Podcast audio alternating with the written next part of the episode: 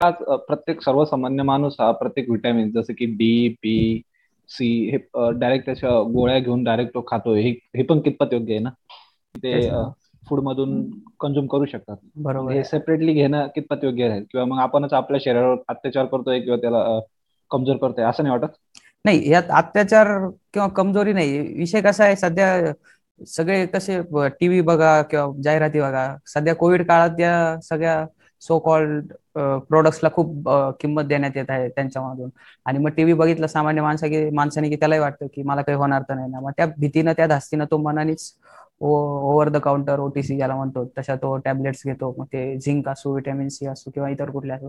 पण खरंच ती शरीराला गरज आहे का? तर ते एकदा त्यांनी तपासून पाहिलं पाहिजे आणि मगच ते घेतलं पाहिजे. नाही तर होईल काय? बेसिकली एक उदाहरण सांगतो तुला.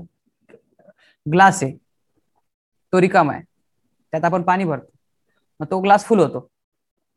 आणि त्यानंतर तो जेव्हा ग्लास पाण्याने भरतो तेव्हा त्या ग्लासात तू वरून किती पाणी टाक ते पाणी शेवटी बाहेर येणार आहे. ते तिथं थांबणार नाहीये.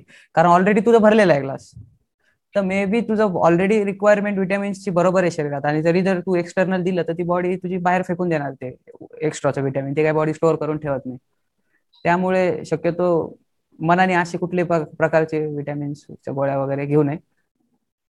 तर त्याचा धोका म्हणा त्याचे दुष्परिणाम म्हणा त्या नंतरच्या गोष्टी. पण ते वाया जाणार आहे. शरीर त्याचा वापर करणार नाही. सो त्यामुळे मनाने घेणं चांगलं नाही